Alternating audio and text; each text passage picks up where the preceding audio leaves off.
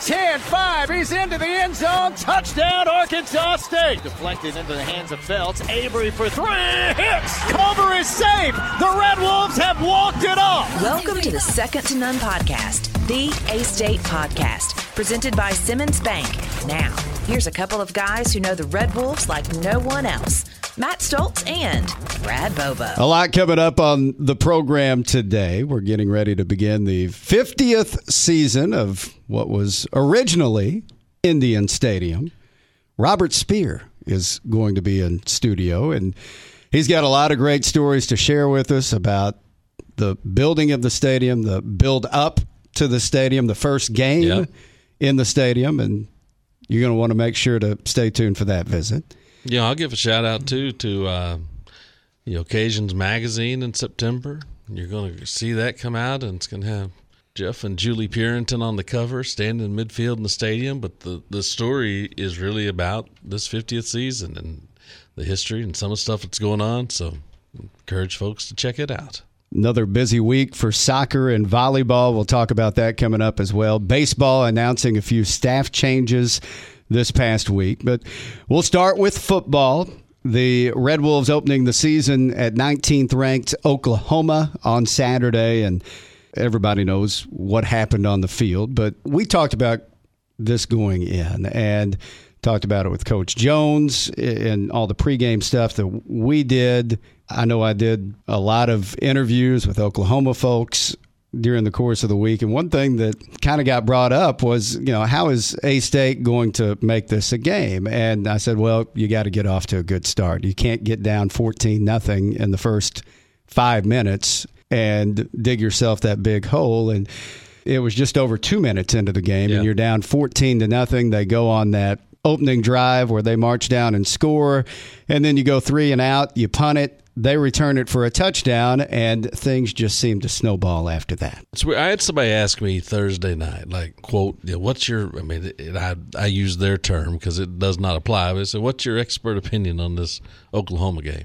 I hope everybody understands the context of which I mean my answer. I said, man, I, I don't know. And the truth is, I mean, obviously, I want to win, but I, I almost don't care. Not about what happens, but just like, to me, short of, you know, getting beat at the horn or winning the game, there wasn't going to be much that happened. It was going to tell me a whole lot. Now I didn't. I like nobody else saw what ended up happening coming. But listen, you and I went to Eugene, Oregon in 2012 and watched Chip Kelly and Marcus Mariota, and they could have scored 100 had they chosen to. He slammed on the brakes. Chip Kelly did Yeah. against a team that won a Sun Belt Conference championship. That's kind of what came to mind Saturday when, when that was over. Is just that I mean, look, for as bad as it was, yeah, Oklahoma could have made it a little worse if they just wanted to stay on the gas pedal, but it doesn't tell the tale of the season. You're 0 and 1, the same as if they'd kicked the field goal at the horn. One thing that really stood out was just the tempo that Oklahoma played with as well. And I don't think I've ever seen anything like it. Just coming out of the gate. And look, we're sitting here talking about the things that didn't go right for the Red Wolves. Oklahoma is coming off their first losing season since 1998. You knew they were going to come out and try to make a statement. And it just happened to be Arkansas State that was the first team that was on the schedule. And they came out and made a statement. And that's exactly what they wanted to do. I still think it's entirely possible, and just file this away, and we'll come back. But as this season unfolds and it ends, and you, and you start to look about the way both seasons went for both teams, I think we come back and, and revisit the opener and say, you know what, that had a whole lot more to do with Oklahoma than it did with Arkansas State. One thing that stood out, and obviously things that need to be corrected, special teams. We're so used to seeing the special teams just be so solid under Coach Jones the last couple of years. They were number two overall in the nation in special teams a year ago, but you know, some offsides penalties on extra points. We saw a couple of missed field goals, which you know we got spoiled last year with Dominic Zvada and his fantastic season as a freshman. I think we we all know these are things that can easily be cleaned up. On a punt return score.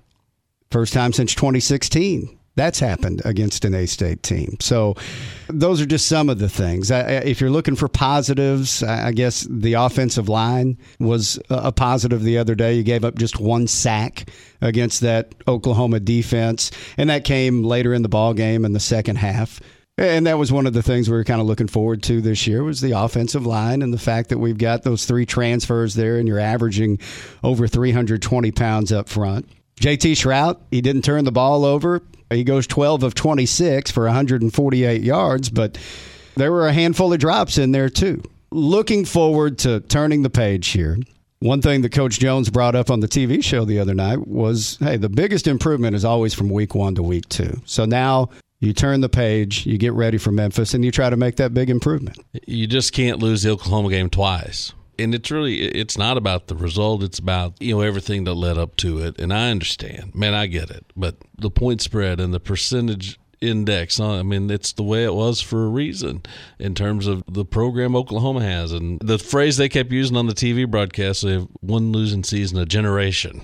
Yeah. And they got it out of the way last year and clearly it, it left a bad taste in their mouth and, and, listen, I mean, you know, it wasn't like you know they might have done some things differently on offense and this and that, but defensively, they had starters out there essentially to the end of the game because they wanted to pitch a shutout. Once they knew it was kind of in play, they went after pitching a shutout. They had their first team All Big 12 defensive end out there making a sack with I don't know, five or six minutes yeah. left in the game. And I even commented on the broadcast, you just kind of wonder why he's on the field at this point. But Brent Venables wanted a shutout. They wanted a shutout, and they pitched that shutout. So we'll forget about Oklahoma. Get ready for Memphis this week. Kickoff at six o'clock at Centennial Bank Stadium, and look, it's the first game of the 50th season. We're going to talk about that more with Robert Speer here in the next few minutes, but it's important for, for folks to continue to be behind this team and know that it's just one game. Yeah, and I'm sure we'll talk more about this at the tail end, but I'll say it here at the beginning. If you're already out, number one, you're probably not listening to this. But even if you are listening to this and you're already out, then you weren't really in.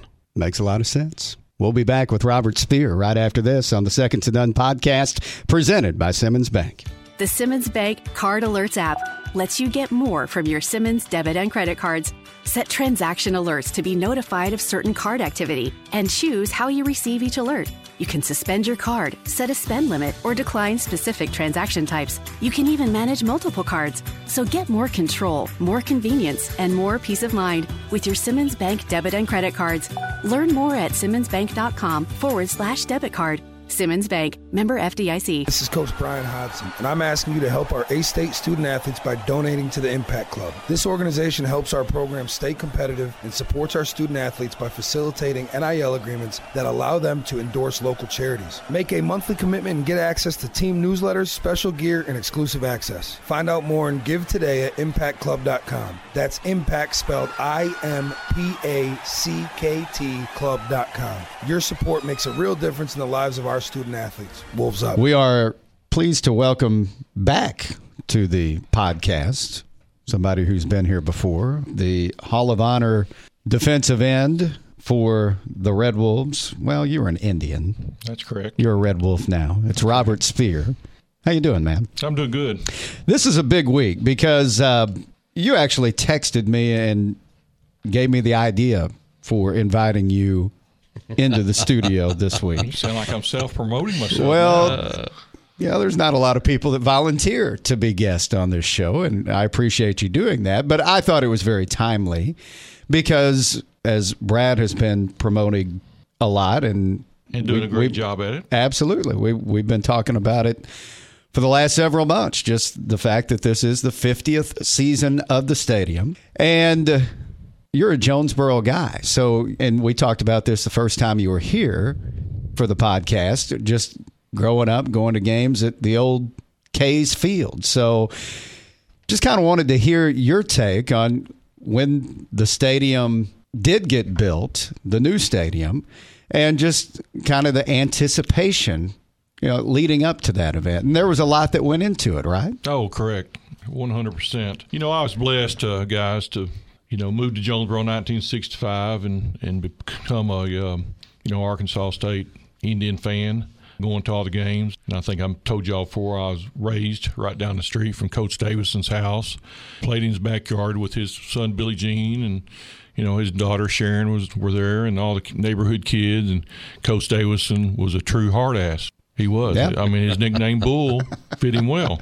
I mean Very fitting name. and yes. when you're, you know, fifth graders and sixth graders, and you're playing in the yard of the, at that time the offense line coach at Arkansas State, if you didn't come out of there with a bloody nose or scratches and torn T-shirts, he'd get on to you. He loved us. He'd put boxing gloves on us and let us box even.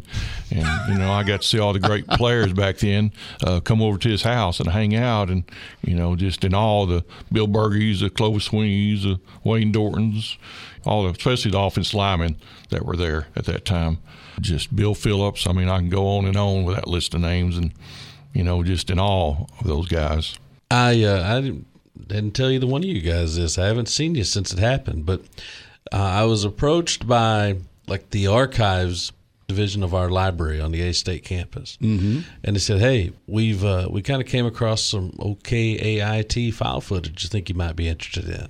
And they put it up on Dropbox. Was able to get to it, and there were some game clips we can talk about some other time. But there was about eleven or twelve minutes worth of just different now, is this what you used during the TV show? They had some of that, yeah. Yeah. Construction footage that Dick Clay had shot. Yes. That was good Yes. stuff. Yeah. And but he'd also like along the way, it was different stages, obviously of the construction from all different angles, and you know there was some there's a some some stand ups he shot describing that uh, what we know, you know the the east side of the stadium, that thing was initially you know the lower level because it started out with just the one side over there. That whole thing was intended to be student section.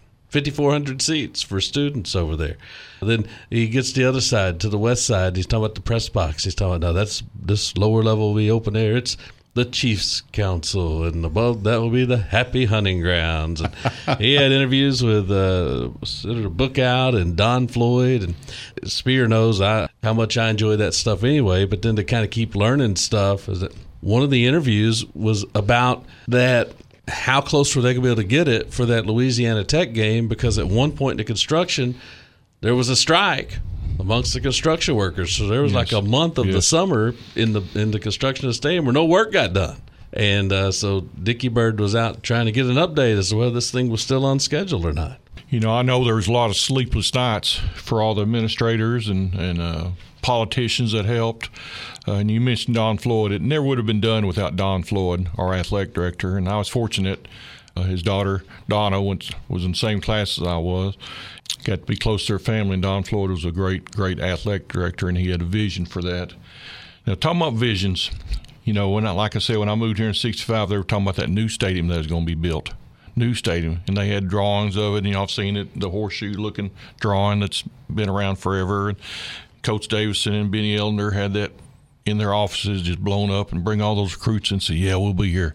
Yeah, we'll be here." This was in '65, so nine years before we actually you know, they were, they were talking there. about all that Yeah. stuff. And I can just remember sitting in the head coach's office in there on a that big beautiful drawing, and then you look at Kays Stadium and telling all those guys, "Yo, you'll play there, you'll play there, you'll play there," and they finish their whole career, you know, never get to play there. so a lot of promises were made. But you know, let, let, let me regress a minute about Kays Field. Y- y'all just do not realize how special a place Kays Field was. You've always talked just so highly Oh about yeah, it. I mean it was the grass is perfect. I mean it was perfect, and had that cinder track around it, eight lane track. Going out there watching Thomas Hill and all those great athletes in track program back then. Yeah. you know, perform on that cinder track. You know, watching the horse run around the track after a touchdown, and it was right there in the middle of campus. So all the students were there. You know, it only I think like seventy five hundred people. But I mean, it was just a great atmosphere. All the sororities and fraternities having their flags fly there, and, and they were all sitting in their sections. In that dress room and that in our locker room, were underneath the stadium. So we just walked right out about the 50 yard line and walked across the track, and we were there on the field. Do y'all realize that Jonesboro High School did not have a stadium back then? Hmm. So all the Jonesboro High School games were played at Kays Stadium. Okay, Okay, the Jonesboro High School did not have their first stadium and I didn't realize that. their no. first their first stadium to 19 around 1971 1970, they built one called Woodland Field where the kindergarten center is. And that's where I played my high school ball at. So you have to realize all Jonesboro games were played at Kays Field also back then. Uh, obviously, there had to be a lot of excitement about a new stadium Oh, once yeah. it finally Yeah. got here and opening up in 1974. But I'm sure there was a part of you that was sad as well because Kays Field was such a special place. Well, you know, I was blessed, and I think I've told y'all before. I got to play my first game, first season in Kays Field.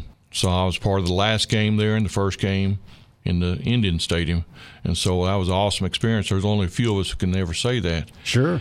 and uh, just great experiences over there in that stadium at Kays Field. I keep on regressing back to that because that's where men were made back then. They had a weight room and a mats up above our dress room. You have to realize that stadium was made out of steel. That uh, training room upstairs was uh, no air conditioners, and you had mat drills where you'd go one on one on the mats, and it's kind of like a uh, a wrestling thing, you know. Only the toughest survived up there, and uh, men were made up there.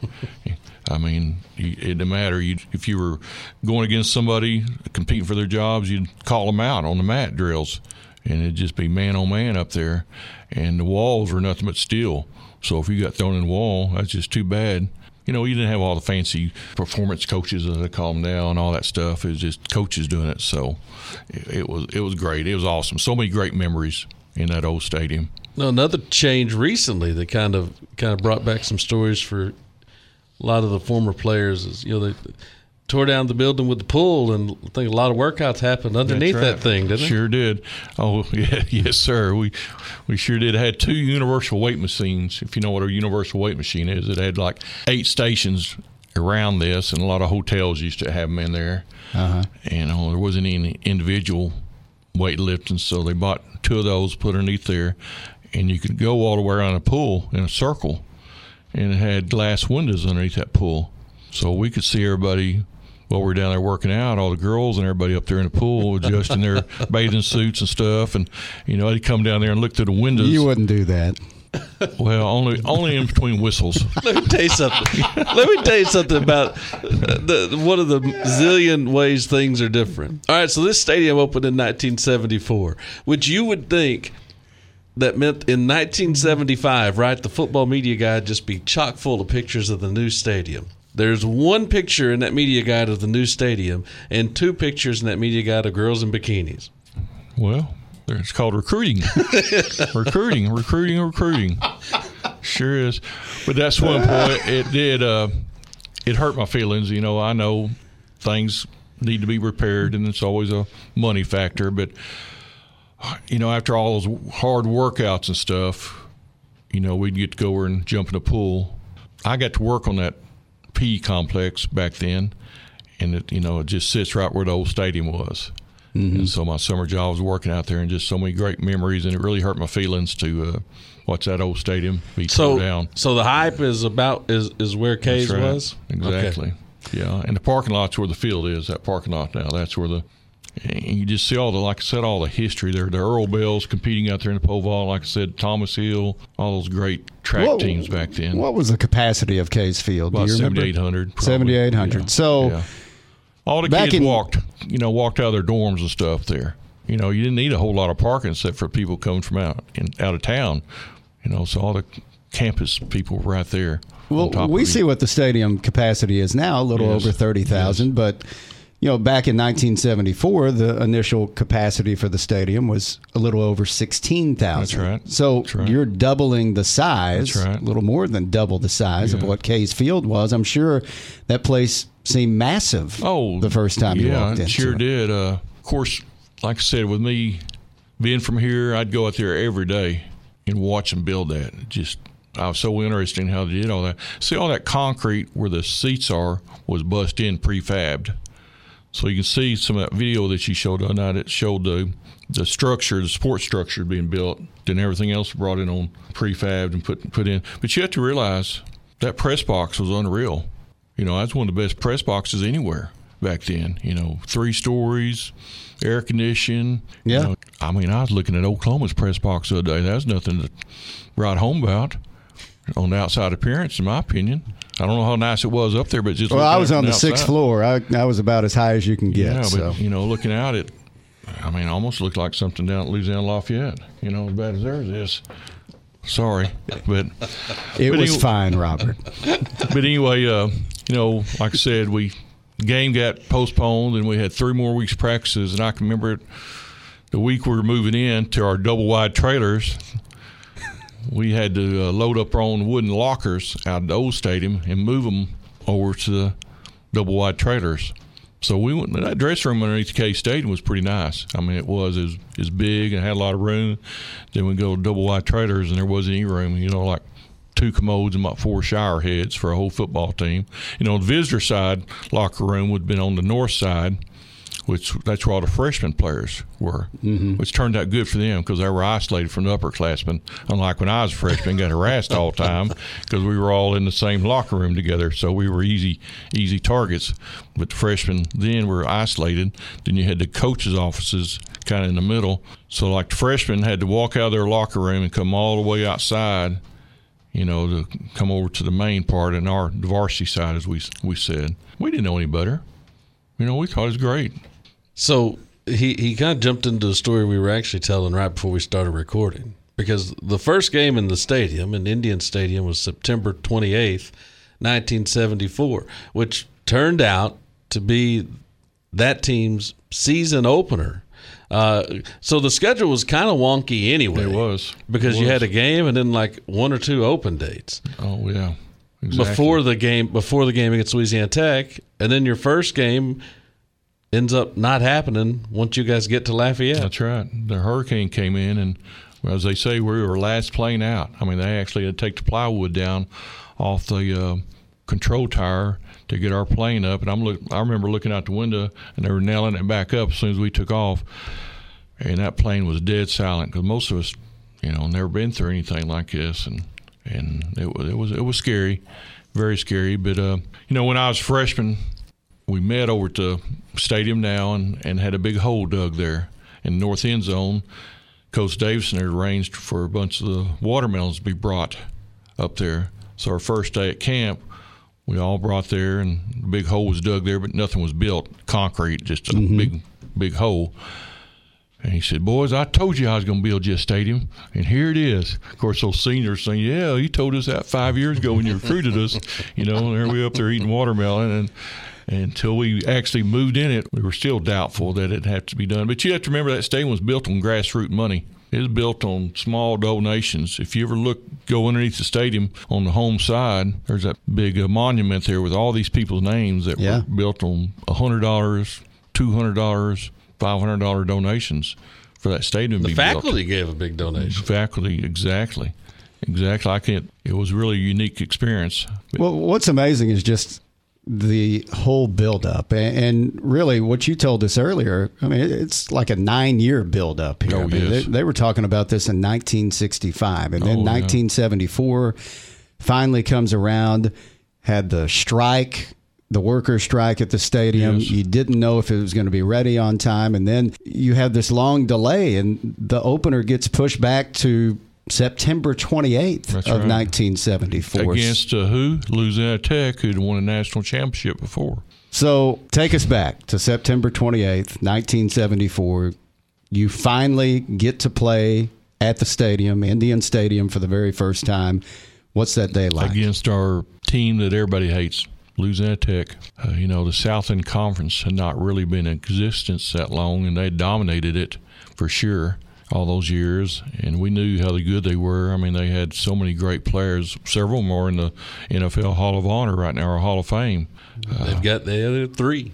Louisiana Tech has three Hall of Famers. Yeah, Mike Barber, you know, Fred Dean, those guys. Of course, we, you know, we had a great team too, but uh, it was an afternoon game. You have to realize Indian Stadium did not have lights the first two years, stadium lights. So we had to play all of our games like at one o'clock kickoffs. I mean, construction crews pretty well had to just take their long lunch break while we were playing the game. I mean, they were still out there trying to complete the upper deck and a lot of stuff. So you still had your, if you see some of those OVLs, you still had your work cranes out there. and I really think they probably had for that Louisiana Tech game probably around eleven or twelve thousand seats available because they had the both right. lower sections at about fifty four hundred apiece, and then room for probably a thousand or so in the upper deck was how much of it was done. Yeah, yeah, it was, uh, and I, I know there's still, you know, if the game was ever going to be played, even under those conditions, you know, unfortunately, doggone it, we got beat that first game.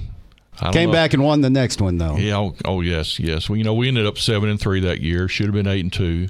You know, had a had a great team. Can Of you remember who scored the first Well, touchdown? Of course I do. The mule, Stan Winfrey from Forest City, One yard touchdown run by Stan Winfrey. who ended up being a second round draft pick to Miami Dolphins, and I still he still lives in Forest City and still get to visit with him. And uh, he was a tough bird, sure was. You know, he's one of those groups that I think we've talked about before. One of the first group of uh, black athletes, you know, to come play. Matter of fact, out of Forest City High School, he did not come here first. He went up north and played like a lot of the African American athletes did back then. Then he, then he came back here as uh, his next year, and Mule, as we called him, was a name very well fitting for him because he was tough. Tough. He really wore out a little skinny legged guy from Jonesboro High School when he's coming out on that block on the end. But um, he made all of us tougher, and I'm still glad he's alive, and I'm sure he'll be coming some games this year. He always does. Great. Yeah, but that was a, a good game. But you know, we bounced back and had a good season. It's fun to hear, you know, these kind of memories because obviously, you know, Brad and I weren't able to be there back then, but I mean, you just see the way the stadium has progressed over the years. And again, we we've nearly doubled the capacity now. We know the renovations that have gone on in the last decade or so. Could you ever back then have envisioned this stadium being what Oh, no, it is no, now? No, no, no. And I'm, I kind of like to think of myself as a visionary person, always looking in the future. But you know, the trailers are right there where the student health center is right now, Mm-hmm. and uh, the practice field is still the same practice field, except they cut down the old oak tree over in the corner that. That was always our one tree out there on the practice field that we huddled around and got our one cup of water during practice at, and our you know about our two minute you know, break in between three hour practices, two a days. But there's so much excitement in town when that stadium was built. I mean, just so much excitement. You know, the New Year, just, uh, you don't realize that Don Floyd after that left and went to work for Dale Bumpers. And Dale Bumpers' office up in Washington, Senator Bumpers. You know, that was his legacy. He wanted to get that built before he left. Then he went into politics. It's interesting you say, "Can you ever imagine it?" And I get what he's saying, how you get from what it started to where it is. But truth is, like I've got a framed, you know, the original sort of drawing, concept drawing of the stadium it- up on the wall in my office. Mm-hmm. Yeah, the horseshoe. and it one. was two decks and a com- it was a complete horseshoe Mm-hmm. all the way around, minus all the bells and whistles we got now. Similar to kind of where it ended up. Yeah. Right now, it's just they weren't able to get there from the beginning. You know, they had to make some adjustments along the way based on funding. But yeah, the, the first concept was for to have the upper deck from the get go and, and be a complete horseshoe. You know, I'm going to give credit out, and we hadn't talked about it. Probably a lot of credit went out to 1970 national championship team because that really got the ball rolling even more, having that great season to get that stadium built. You know, most people hadn't thought about that, but you know it happened, and that's the truth. You know, they were they had those great teams in the '60s, championships, playing in Pecan Bowl, winning Pecan Bowls, and a great 1970 team that won the national championship. And unfortunately, those guys never got to play in that stadium. But I have to give them a shout out. They're the reason that it happened. There's no doubt. You get in it in 74, kind of get used to your new digs, and then all you guys did the second go around was go undefeated. Oh yes, yes. You know we're undefeated. You know, 1970, 1975. You know, two years prior to 75, we were like I said, we were seven and three, which most coaches would die for that record. You know, we only played ten games back then. Uh, And like I said, we should have been eight and two both those seasons, but we were happy for seven and three in the Southland Conference. I guess I'll go ahead and bring up. I think y'all know the last game in Kays Field. What happened? We played Texas Arlington. Yes. Texas Arlington, and we were beating them down there in the north end zone the last game there in stadium. And matter of fact, two of my teammates, David Hines, a great quarterback in 1975 team, was at Oklahoma this weekend, and Bill Music, nose guard, were there with me, and I got to bring them down on the sideline and visit with them for the game, and, and we were talking about all that, and we was talking about that fight, and Bill Music started that fight because he made a a real good tackle down there, and some um, frustration came out on Texas Arlington's uh, football team, and a heck of a fight broke out. heck of a fight, and, and y'all have heard this story, but I'm gonna repeat it. After that fight, we kicked their butts, get in the beat, beat them up so bad they quit football. yeah, exactly, yeah, exactly, exactly. Made them walk back to Texas Arlington. But after the game, you know, Coach Davidson, you know, he's about five foot eight and probably weighed close to 300 pounds back then. And, you know, he got on, we went in the locker room and got, he got on top of the old wooden lockers and said, not only we kicked their ass during the game, we kicked their ass during the fight. Oh, let's go to Roy's and drink beer all night. you know, when you're a freshman, you know, and hearing coach saying, let's go, you know, have, celebrate, we did. Well, that kind of goes back to our first time we visited. Yeah. Yeah, it sure did. I mean, guy, that's the truth. You know, we- we ended that, we closed that stadium and, you know, Closed Roy's. and the way it should have been, sure did. And then Now, we, fight. now, you didn't get ejected in this one, did you? no, Now, we, we, we've already established- Yeah, that was- You're the only person to, games. to get ejected twice from homecoming. Yeah, the first two homecomings, and like I said, it broke my mama's heart, heart over that. But you know, sure did. But you know, things happen. It's just funny talking about fights. When we played Louisiana Tech, of course, we hated them. They hated us. And we had a player named Mike Nichols who had been a player there. Then he quit playing and was a Sig Ep. And we had a lot of teammates that were Sig Ep. So we're playing Louisiana Tech and a lot of pushing and shoving. We had a a, a tackle named uh, John Minette from Corning, and he was playing against Fred Dean. And Fred Dean was All American, great player, like I said, a higher draft choice and NFL Hall of Fame. And and John, like I said, from Corning, and he didn't back down. He aggravated Fred all night, boy. And they got in a fight. Well, next thing we know, Mike Nichols, who was our fraternity brother, jumped out of stands, took his shirt off, and come running off out there in a fight on the field because his fraternity brothers were fighting. And he, gets, I mean, I can see that just like yesterday. We're like, is that Nichols running down there? But he saw his, you know, brother get in a fight, and he wanted a piece of it. So listen, this is. I mean, I have an opinion that's unpopular amongst certain some of the some of the old timers because they just don't want anything favorable to ever happen to Louisiana Tech. But because really because of the stuff you're talking about, Oh, yeah. I wish when all of this conference realignment shook out, No, I I wish they've ended up back in the league. I, I mean, I do too. That way, I wouldn't hate Lafayette so bad, and I'd hate Tech worse. you know, but you know, Louisiana Tech. You know, they won a national championship in 1970 and 1971. They played Tech down there, and Tech beat them, and you know, broke the long winning streak and all that stuff. So there's always been a long hatred there. Of course, those coaches back then, Coach Davidson was such a master of. Uh, psychological warfare. He knew how to push everybody's button. He was such a player coach's dream. And I wish some of these coaches nowadays could learn how to relate to their players. He was soft spoken, never raised his voice, but he could chew you out without even raising his voice. Just by looking at you. Yeah, he knew, and he'd put his arm around you. He wouldn't embarrass you.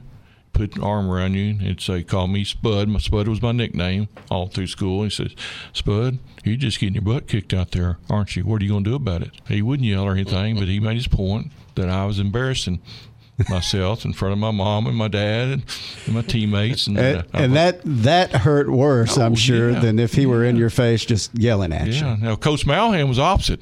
Our position Okay. coach, he's, he's one of those that'll grab your face mask and twist you around. Of course, he was old Marine, you know, fought in World War II and tough as nails, old school. You couldn't get away with that now. Oh, no, no, no, no, no. Those moms would come down off the bleachers, wouldn't they? Getting on to him if they found their little Johnny with their head turned sideways and grabbing the face mask, you know. But he'd leave it on the field after the game was over. Mm-mm, it was over with then. But during that game, he was he was that way, intense. Well, this has been a fun conversation. Always is with you, and we appreciate you coming in and sharing some memories with Is us. Is it over with? Is there anything else you want to mention well, here? wait a minute. Well, I hang got my on. list He's right got here. his I got- notes. I got we do need right to here. mention. I mean, whole, the whole part of the sales pitch you made is you'll come in and talk Yeah. about playing Memphis, who's the home opener Saturday. Well, Yeah, but you spend all that time talking about hating Louisiana Tech. Well, Well, that's true. Yeah. I hate, oh well. Let's talk about hating Memphis. now you played. I guess your one game against Memphis was in that '75 Yeah, season. let's right? talk about and, Memphis. And you actually went to Memphis and beat them 29 to 10. it was very personal. Uh, I came very close to going to University of Memphis State to play. You know, I'd signed a, a letter of intent with Richard Williamson, the great Alabama receiver and NFL person that became Memphis's coach, and uh, it was a good recruiting experience over there. They did a good job, but Memphis is Memphis, and I'm the Jonesboro guy. I want to stay here. But it was so great that we went over because, you know, Jack Eaton, a great TV announcer and sports announcer over there for so many years, just belittled us all week. Of course, we got the Memphis News over here in sports. They were one of our three channels. Exactly right. Channel Yeah. five. Yeah, three, five, and thirteen at that time. yeah. and I can remember hearing him say, "Yeah, all y'all make early supper reservations because this game will be over at halftime, and y'all can leave here, and after we whoop them and all that stuff." Well, they got their whooped. Sure did. We went over and beat them every which way we could. And it was funny two years later when I was playing in an All Star game after the season. Richard Williams was one of the coaches at that time, and a couple of their players, and so got to rehash that game, and they had no idea you know what was coming towards them. They they didn't have any respect for us. They'd beaten Auburn, and Auburn was like in the top fifteen the week before. So they just gonna massacre us and send us back across the river, and that was a that was a great night. That was the one game that you played in against Memphis, Oh, but yeah. you've been on the sidelines for countless others. Oh yeah. Give me your favorite memory of A State. Oh Memphis. no no, there's no way.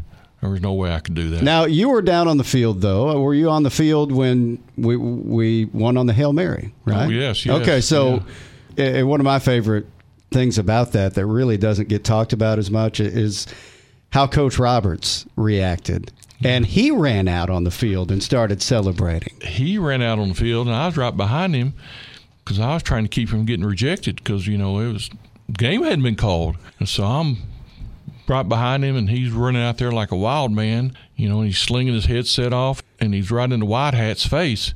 Is it good? Is it good? And White Hat said, Coach. Your guess is as good as mine. I, I couldn't see it. At that time, the referees didn't have uh, radio communications, you know, headsets where they could talk about it. So, you know, that how long a pass was that? 53, 53. yards. Yeah. So I mean, we were out there at midfield, you know, talking to White Hat, Coach Roberts, and the play was, you know, down in the in the end zone, fifty yards away, or actually, I guess more than that, sixty, because it's right at the back of the end zone. Yep. Now Corey threw that about seventy yards. Yeah, and you know, then the other guys come running up there to talk to the white hat, and they were having that conversation. What'd you see? What'd you see? And that one guy said, "Well, I saw a catch." And so they went, you know, give the TD, you know, signal, and the famous, you know, Coach Keedy radio call. Yeah.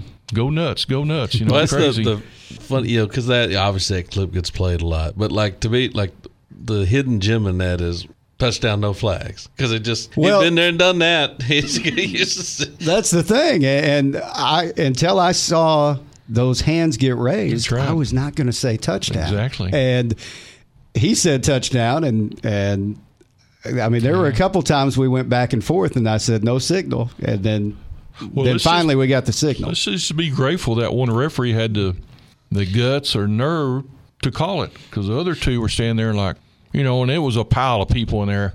You know, I think both teams had 22 people or 30 people trying to catch that ball down there. You know, it was a massive. You see the picture, and the one guy, you know, I got it, touchdown.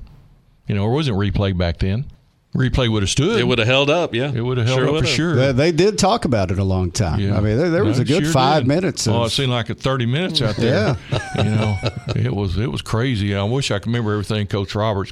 Of course, you know he was so emotional anyway. Really was a great guy and very emotional. Oh, yeah. You know, just a scrapper out there, and he was fighting for his team. I, I remember he hat. told me when we sat down Monday morning in his office, he said, I lost my mind. I mean, it was just not what you normally see from him. But uh, Well, he'd it- seen it's, us, a, it's a great memory. he'd seen us probably get so many calls against us sometimes that we don't agree in that would end the game not in our favor, as most coaches would think. He never surrendered. I guess my best part of my life so far has been, you know, I've been around every head coach since 1965, since Bennie Ellender was here, you know, and me riding my bicycle across town, you know, going to practices because I knew Coach Davidson and knew a lot of the players. And my dad was a state trooper and he worked the games, you know, working traffic and sideline stuff. And I probably could write a book on every coach's personality. Because everyone, I'd like to read that book. Everyone's Yeah. been different, as you know. You've been around. Who was Yeah. your first coach you worked with? Oh, Coach Roberts. Yeah. Well, you know, all the ones before are just uh, very unique, unique people for sure. I've been blessed. I've been blessed. See a lot of great players, a lot of coaches, and golly, we just need everybody to turn out Saturday, 6 p.m. to beat Memphis. I mean, beating Memphis will just put us on the road. Cure you know? what ails you. Oh, exactly. The next two games, Stony Brook, then the hate Southern Miss. They have. Uh, but look how many times Southern Miss has broken our hearts over the years. Oh yeah, in bowl games and and regular season games. We had a lot just, of close games with Southern Miss. Oh yeah, I just sure have. We're, we have a good conference. It's a lot of fun. It you know, is seeing seeing new places and new teams. I'm really looking forward to going to see Marshall this year. You know, it's such a historical place up there. Yeah. And so uh, it's good, but everything's going to be good. You know, I've talked to some of the players, and you know they're all good. You know, they get their feelings hurt like the rest of us did. You know, we thought we'd be a little bit more competitive than we did, but you have to realize this Oklahoma team. I mean, they're they're a good team. Yeah, they're not Great bad. team. No, we'd had to play a perfect game, you know, to to beat them. And the biggest improvement tends to be from week one to week two. Hopefully, we see a big one this week, yeah. and hopefully, you're holding Coach Jones back from a big celebration on the field. Holding him back, I'll be holding myself back. you know, throwing that cowboy hat up in the air, stuff. I, I, just don't want everybody to give up on us because these are great kids out there, and and they want to win, and they're not going to give up, and we just need to come out here and, and get support and get it rolling, which we can. I mean, if Texas Tech can go beat Baylor. Yeah, it's a good league. Yeah, and our conference did well this week. Absolutely. You know, but you know, you regress a little bit. You know, these guys. I know they got beat bad Saturday, but they will have always have great memories of going out there and playing in a large crowd and, and see these guys playing on Sundays from Oklahoma, and they'll like that stuff. That's Robert Speer joining us here on the Second to None podcast presented by Simmons Bank. We've got more to come right after this. When we play today, we win something bigger than ribbons or trophies. We win our tomorrows. Wherever we play, wherever we fight, wherever we overcome odds, we're winning our way. Simmons Bank is committed to supporting women athletes in the communities we serve and are proud to be an official sponsor of A State Women's Athletics. Not just for a season, but for a winning future. Seasons are short, but fierce is forever. Simmons Bank, member FDIC. Red Wolves fans, this is Coach Destiny Rogers, and I'm asking you to help our student athletes by donating to the Impact Club. This is an organization that highlights our commitment to teamwork while raising awareness and support for our local community programs. Make a monthly commitment and get access to team letters, special gear, and exclusive access that you won't find anywhere else. Find out more and give today at impactclub.com. That's impact spelled I M P A C K T club.com. Your support makes a real difference in the lives of our student athletes and in the future of our sports program. Wolves up. Soccer team had a couple of matches this past week. They fell at Kansas last Thursday, 3 0. Then uh, they began a four game homestand on Sunday afternoon. They started it off with a win, defeating Southeastern Louisiana 1 0. See, back when we started this podcast, mm-hmm. I didn't have the nil thing. That's going, right. But, but, now I've I've got it. Nikolai Hansen with the game winner in the 85th minute. It came late, it's but down to the nitty gritty. The Red Wolves able to pull it out. They're now two two and one on the season. They will be back in action coming up on Thursday as they continue the homestand against Oklahoma State. Yeah, good Three o'clock. Oklahoma State team coming in here. Real good opponent. So uh, hopefully fans can get loose and come check that out. Again, that's Thursday. I'll buy three. your ticket. If you listen to this podcast, you just walk up to the gate and tell them uh, I said. Tell them Bobo sent you. you. Yeah, you get in for free. Volleyball taking two out of three matches in Houston over the weekend. That was at the Molly Howard Gerwig Invitational, named in honor of the late wife of A State head coach Brian Gerwig. The Red Wolves sweeping Prairie View A&M on Friday afternoon.